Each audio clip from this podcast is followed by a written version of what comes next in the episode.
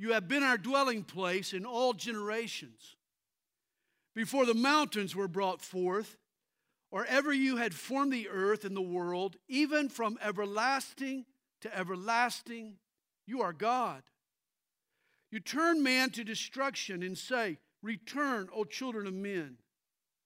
For a thousand years in your sight are like yesterday when it is past, and like a watch in the night. You carry them away like a flood, they are like asleep. In the morning, they are like grass which grows up. In the morning, it flourishes and grows up. In the evening, it is cut down and withers.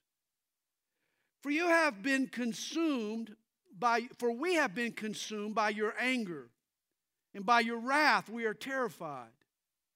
You have set our iniquities before you, our secret sins in the light of your countenance. For all our days have passed away in your wrath. We finish our years like a sigh. The days of our lives are 70 years, and if by reason of strength they are 80 years, yet their boast is only labor and sorrow, for it is soon cut off, and we fly away. Who knows the power of your anger? For as in the fear of you, so is your wrath. So teach us to number our days, that we may gain a heart of wisdom. Father, do teach us, speak to our hearts this day by your Spirit through your word. In Jesus' name, amen. This morning, I want to begin with a riddle. Who can tell me what I'm describing? Some people save it, other people make it, most people waste it, some people kill it, a few people are actually on it. The riddle's answer time. You might say our study today is about time. Once a businessman, he needed to be on time for an early morning appointment. Not knowing how congested the commute might be, he left hours early. The traffic that day was lighter than usual, so he arrived for his appointment way ahead of schedule. Well, the businessman noticed a nearby park. He pulled his car up under a shade tree and decided to take a nap. Before long, he heard a tap on the window. It was a jogger. He rolled down the window, and the jogger asked him, Do you know the time? Well, he looked at his watch and he said, Sure, it's 624. Well, all was fine until a few minutes later, another jogger stopped to ask for the time. He answered, Well, it's 632. Well, the driver could tell with all the joggers in the park this was going to continue to be a problem. And so he took a sheet of paper from his briefcase and he made a sign that he put on his window Attention, I do not know the time. Well, before long, he heard another tap on the window. It was another jogger. Well, this time he angrily rolled down the window and he snarled, What do you want? The jogger pointed to his watch and said, Well, I thought you'd want to know. It's 643. Can you tell time? Don't look at your watch and answer that. That's not what I mean. I know you can tell me the specific time, but I wonder if you're aware of the importance of time in general the significance of this commodity that we call time. The preface to Psalm 90 tells us that it was written by Moses. It was probably penned shortly before his death, at the end of Israel's 40 years in the desert. If that's so, this makes Psalm 90 the oldest of all the Psalms. In fact, next to Job, Psalm 90 is probably the oldest passage in the Bible. But there is no more timely a passage than this one. In fact, its message is timeless. Psalm 90 teaches us about time. And it emphasizes to us two truths. First, that time is a gift from God, it's an opportunity. And second, though time is an opportunity, it is a limited opportunity. Verse 1 begins Lord, you have been our dwelling place in all generations. Before the mountains were brought forth, or ever you had formed the earth and the world, even from everlasting to everlasting, you are God. Notice our God is from everlasting to everlasting. The Hebrew word translated everlasting means vanishing point. The Almighty God exists beyond the vanishing point. Think back as far as your mind can stretch, as far in the past as your imagination can take you 10 years, 1,000 years, 10,000 years. How about 10 million years? Well, think back as far as you can, and God is there. Think ahead until history's timeline fades into the distance. And again, there you'll find God. The God of the Bible was before the beginning, and he'll be after the end. You know, the early church father, Augustine of Hippo, was the first Christian theologian to think of eternity not just as infinite time, but as a place outside of time, distinct from time. Augustine reasoned that since time is an entity created by God, along with the rest of creation, God was not part of time, but God was separate from time. Augustine drew his observation from the scriptures. Today, modern scientific theories have validated Augustine and the Bible. Moses and Augustine and Albert Einstein's physics all see time as a physical property. God exists outside of a dimension called time. Often we think of God's eternal nature. When we think of it, we think of God as having lots and lots and lots of time. But that's a limited picture. Rather than have lots of time or just have lots of time, God dwells outside of time altogether. God isn't bound by time. This allows God to occupy the past and the present and the future all at the same time. You remember on Mount Sinai when God spoke to Moses from the burning bush, he introduced himself as the I am, not as the I was or the will be, but I am who I am. The true God is eternally present. He dwells beyond the parameters of time. He occupies a different dimension. The Bible calls him the God who is, and who was, and who is to come. To God, time is not a long linear progression. God doesn't occupy a dot on the timeline. He dwells in the past, in the present, and in the future simultaneously. In Revelation chapter 4, the skies peel back, and John gets a peek into heaven. And guess who's there? You are. If you're a believer in Jesus, if you're a follower of Him, John sees you in heaven. John glimpses into the future. And he sees all the saints from all the ages at God's throne praising the Lamb who is also a lion. When Jesus raptures the church and takes us to heaven, he'll literally be taking us back to the future. And he won't even need Doc Brown's DeLorean in the flux capacitor. Jesus is Lord over time and space.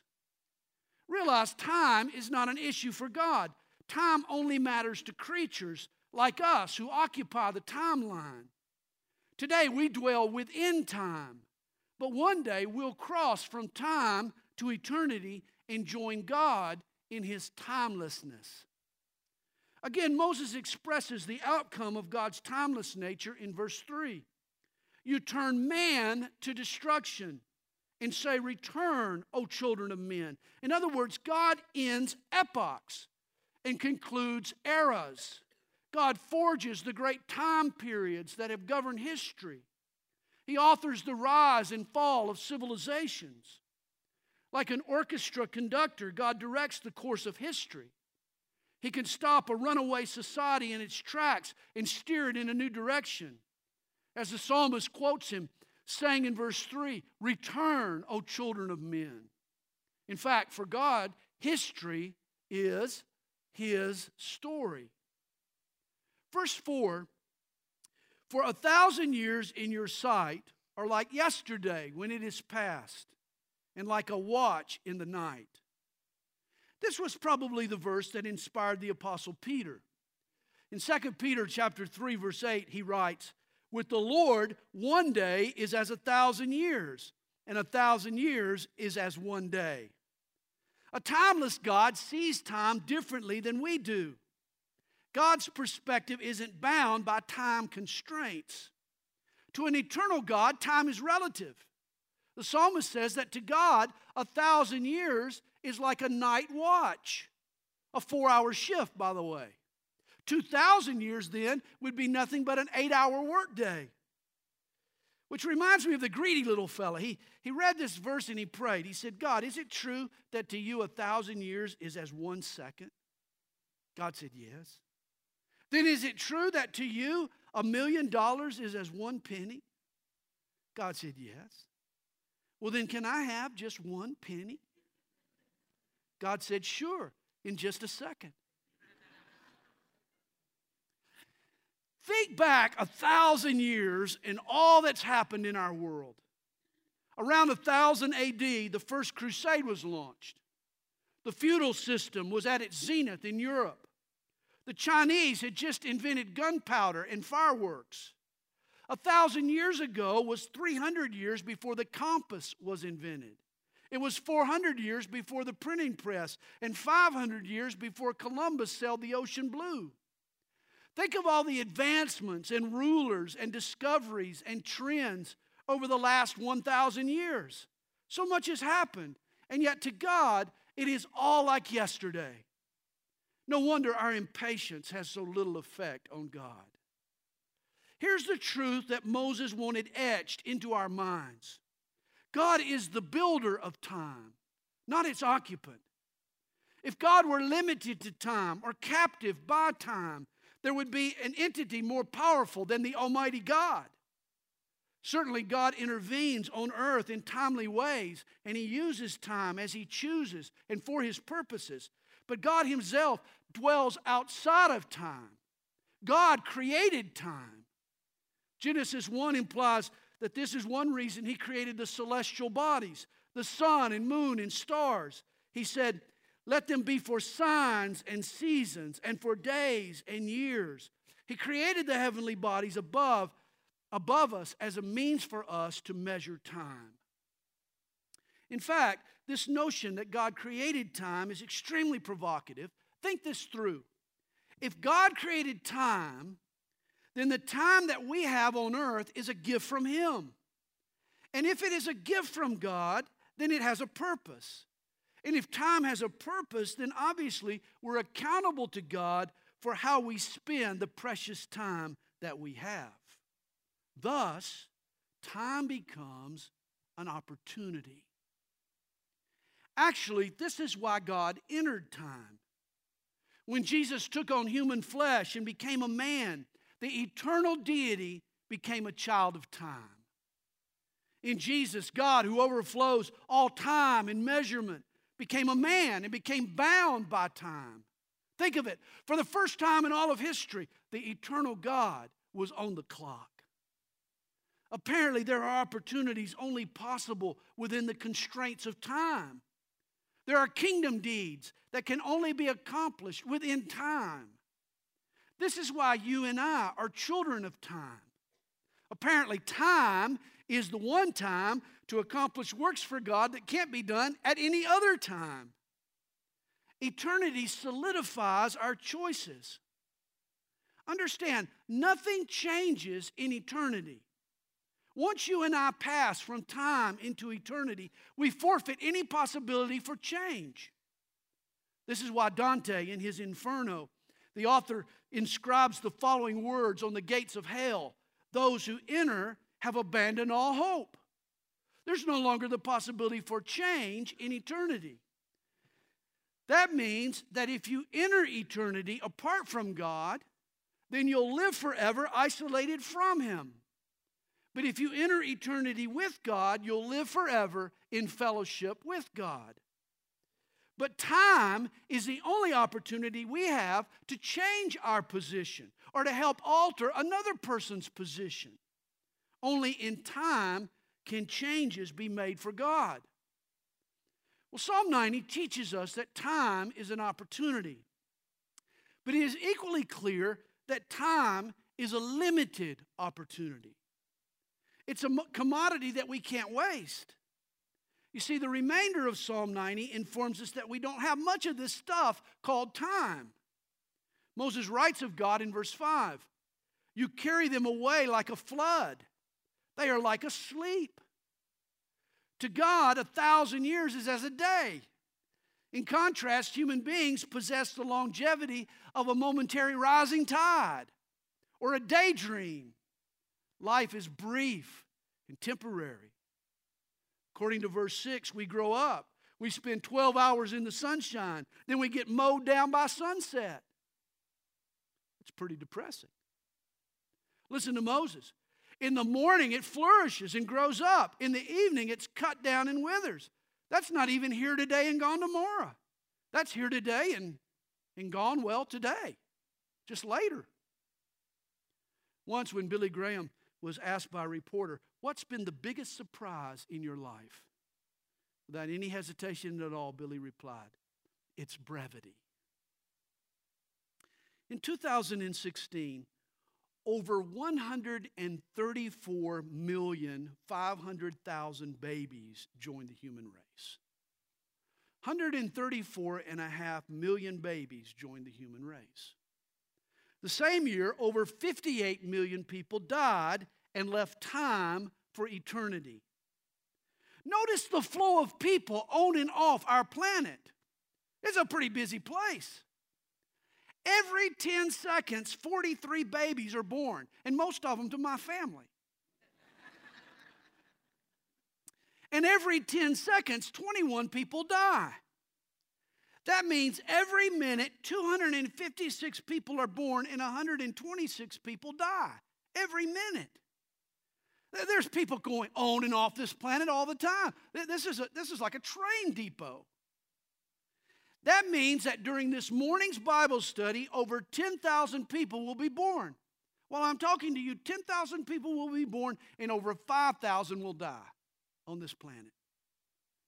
That means that if I go over this morning by just two minutes, that means 252 more people are dead. Hopefully, it's not me who sends them over the edge. Here's a startling statistic for you out of every 113 people living on planet Earth right now, one will be dead by this time next year. One out of every 113. That means a handful of the folks in this room right now won't be alive and with us next year.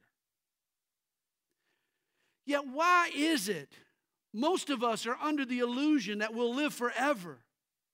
While all around us, human beings are coming and going at a furious pace. We need to come to terms with reality that time is a limited opportunity. And according to verse 7, we should be careful how we spend our time.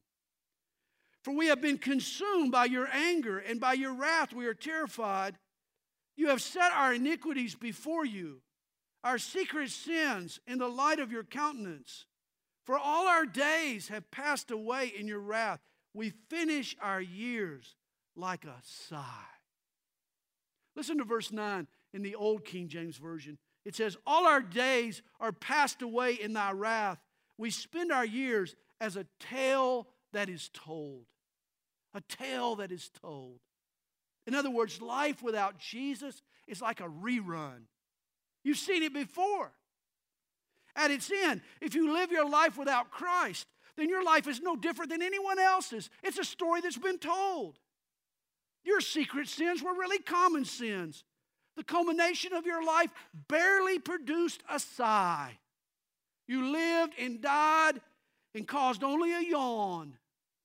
A godless life is a wasted life. Well, Moses adds in verse 10 the days of our lives are 70 years. And if by reason of strength they are 80 years, yet their boast is only labor and sorrow, for it is soon cut off and we fly away. Apparently, Moses is quoting life expectancy rates in the 15th century BC, roughly 3,500 years ago. And surprisingly, not much has changed between then and now. According to the World Health Organization, the average human lifespan in 2016 was 72.0 years old. Now, obviously, the life expectancy is higher in North America and it's lower in sub Saharan Africa. But 72.0 is the average human lifespan. That means that 3,500 years of medical research has bought us an extra two years. That's it. That's why in verse 10, Moses is pretty blunt. He's saying you might reach 70. And if you stay healthy, eat all that bran and raisin and all that other stuff, you could top out at 80 if it's worth it. But every life is soon cut off and we fly away. Compared to eternity, our lifespan is like the steam off a football player's head. That's your life. Several years ago, the oldest person on earth was a woman in Arles, France, named Jeanne Calment. On her 120th birthday, she was asked, What kind of future do you expect? She replied, A short one. and she spoke for us all. Life is short. Another older lady was asked about her plans for the future. She responded, Honey, at my age, I don't even buy green bananas. She was living this truth.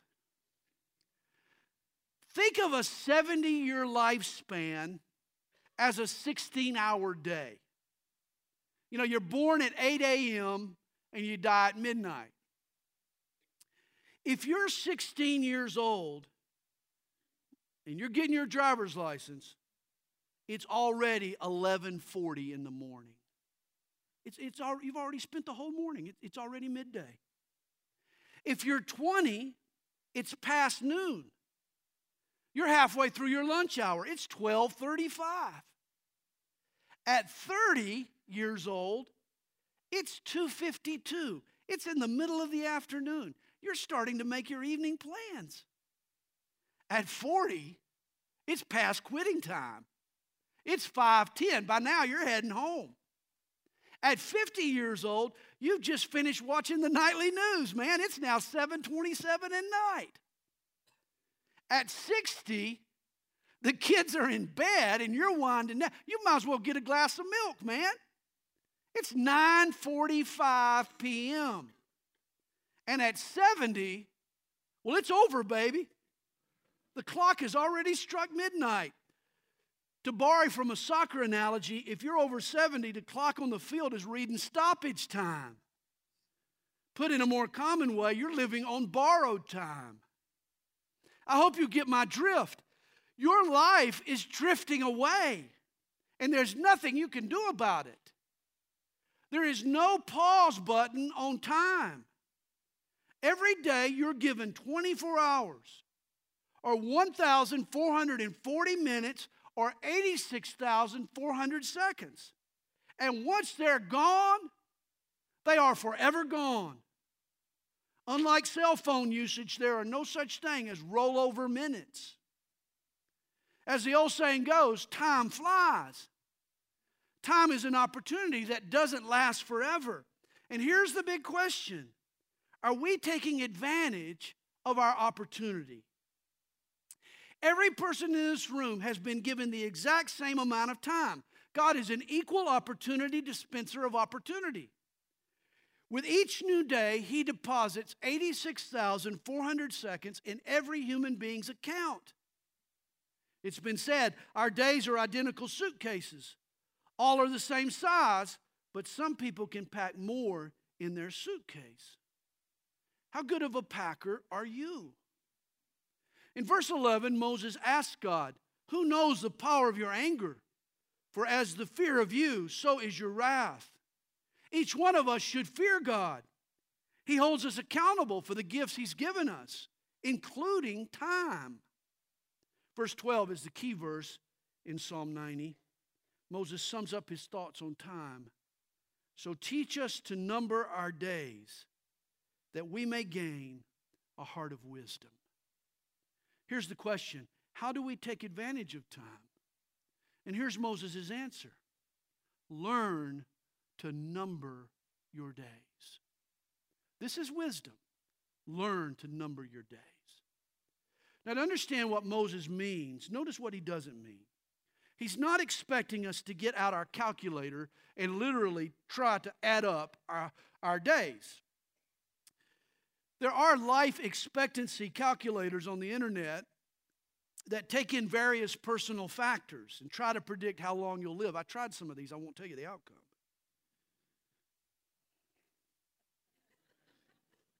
But, the, but these calculators are unreliable, and I'll tell you why. A Mack truck on your way home today can trump all the other criteria. I mean, the truth is, no one knows the day of their death. Purchase a tombstone in advance, and immediately they'll engrave the DOB, the date of birth but the date of death is yet to be determined. No one knows when their time is over. You never know when your number's up. What Moses means in verse 12 requires more than good arithmetic, it requires wisdom.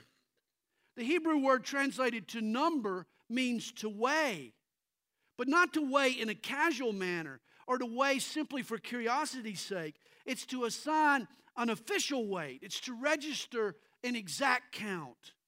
To number your days is to understand their weight and their importance. It's to get a feel for their heaviness.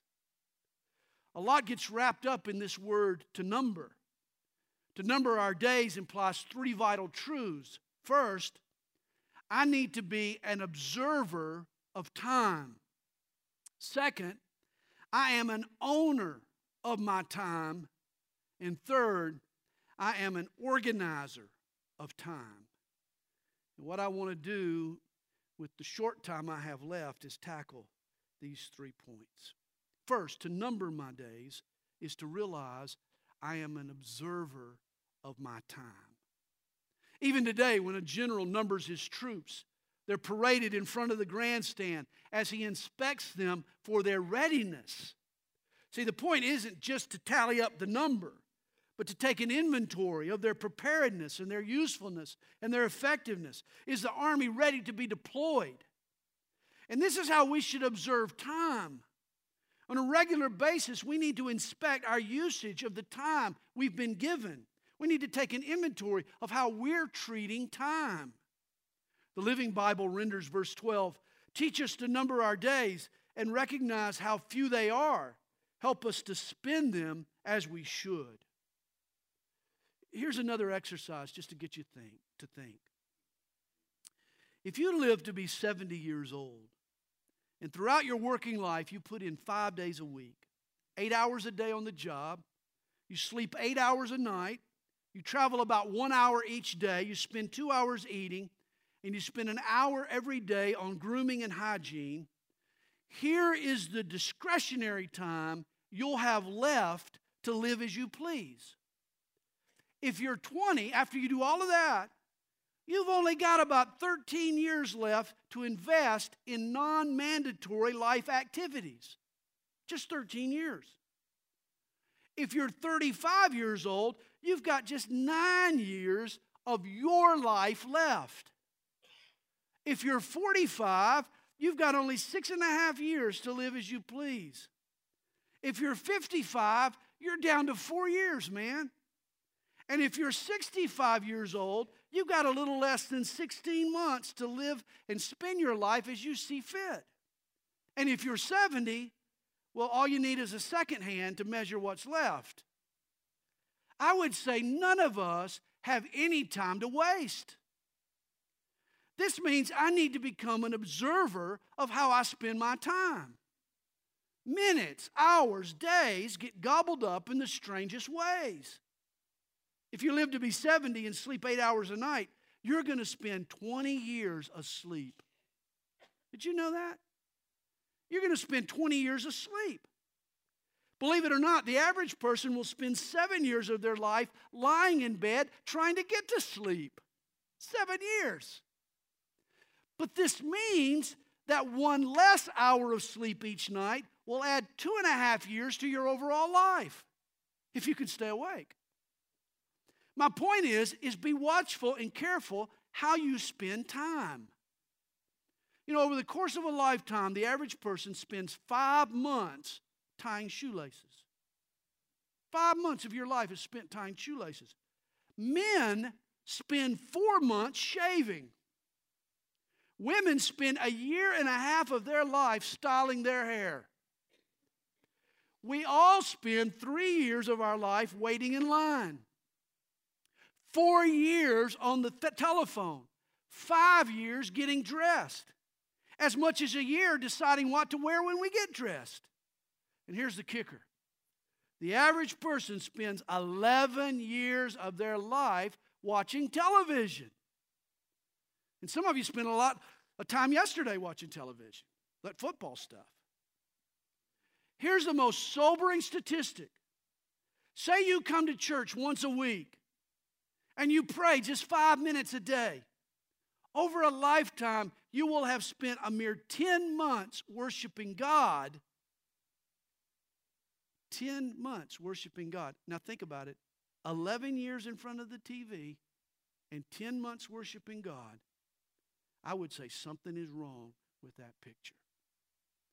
Think about how you spend your time. Second, to number your days is to realize that I am the owner of my time. In antiquity, numbering meant ownership. You know, a man had no reason to count his neighbor's sheep. You don't number your neighbor's sheep, they're not yours. You only number what belongs to you.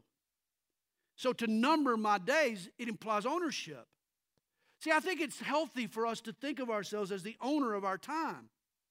Obviously, all things belong to God. Each day is a gift from God to us, and God holds me accountable for how I use it. But while that time is in my possession, I'll ultimately determine how it gets spent. And I'm not about to let somebody steal my time. Carl Riblet writes there are four kinds of thieves the love thief, the embezzler, the base runner safe at second, and the thief who steals your time. He says the latter is the worst thief because while love can be replaced, stolen gains repaid, and the base runner put out at third, time can never be renewed. It's true, time flies. But it's equally true that I am its pilot. It's up to me to steer how my time gets spent. Don't let the enemy steal your time. Every week, God entrusts you with seven days of 24 hours each. And it's your job to use his gift strategically. Listen to verse 12 in the contemporary English version. It says, Teach us to use wisely all the time we have. You are an owner of your time. That means you need to invest it in worthwhile activities. Don't throw it away on frivolous pursuits. How well do you guard your time? Listen to this little jingle. Just a tiny little minute, 60 seconds in it. Forced upon me, did not ask it, did not choose it, yet it's up to me to use it and give account if I abuse it. Just a little minute. You can do nothing about yesterday. Tomorrow may never come, but you are the owner of today. Today is God's gift to you that's why we call it the present. The question how will we use what we own? And then, third, to number our days is to realize that we are the organizer of our time. You know, when a general numbers his army, it's usually to arrange his troops in some rank or in some order. Usually, efforts to organize require us to number. You could translate the phrase to number my days as to organize my time. That's how the New English Version renders verse 12. Teach us to order our days rightly that we may enter the gate of wisdom. When I was a teenager, Jim Croce sang a song. You remember Jim Croce? He sang the song, If I Could Put Time in a Bottle. But no one can bottle up time. With time, you either use it or you lose it. There's no resurrection for time. Kill it and it's gone forever. That's why Paul tells us in Ephesians 5, verse 16 redeem the time, make your time count. We need to make every second count for God's kingdom and His glory and for the good of others.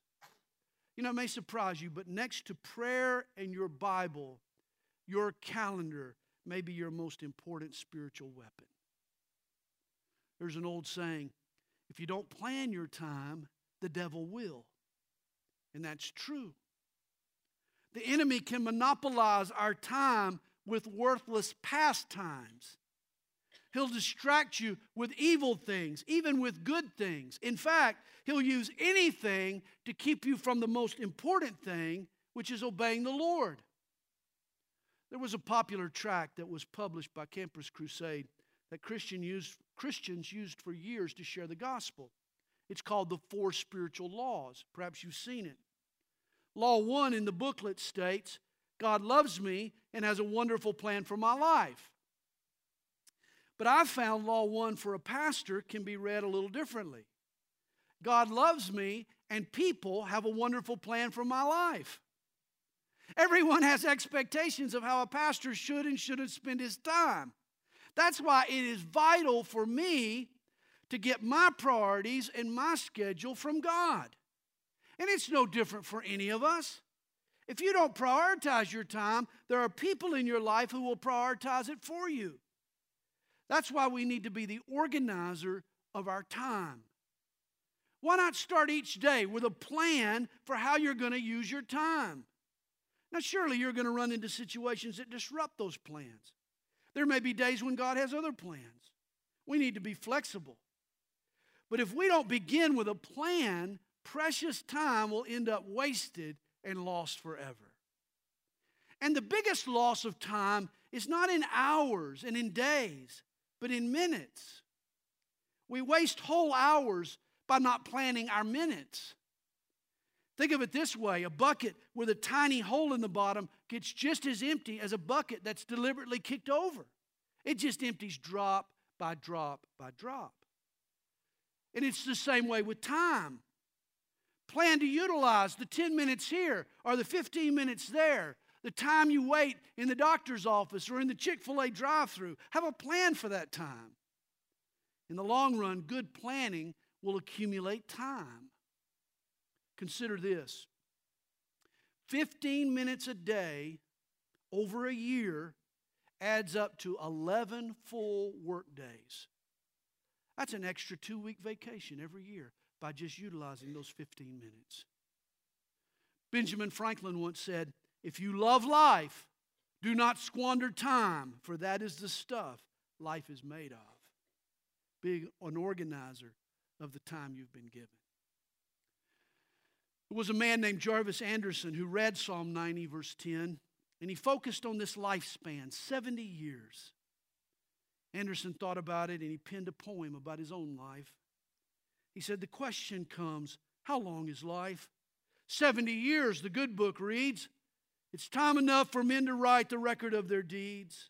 70 years, how fast they fly. 70 years, they're almost gone. And I who dreamed of castles high have only laid the cornerstone. What a sad, sad line. And I who dreamed of castles high have only laid the cornerstone. Time is a gift from God, but it's a gift that's limited. It's a door of opportunity that one day slams shut on us all. And yet, today, right now, is our opportunity. Use it wisely. Be an observer of your time. Take ownership of your time and look for ways to organize your time. Don't get to the end of your 70 or 80 years, if you make it that far, and regret the time that you've wasted. With Moses, let's all pray. So teach us to number our days that we may gain a heart of wisdom. Don't you think it's about time?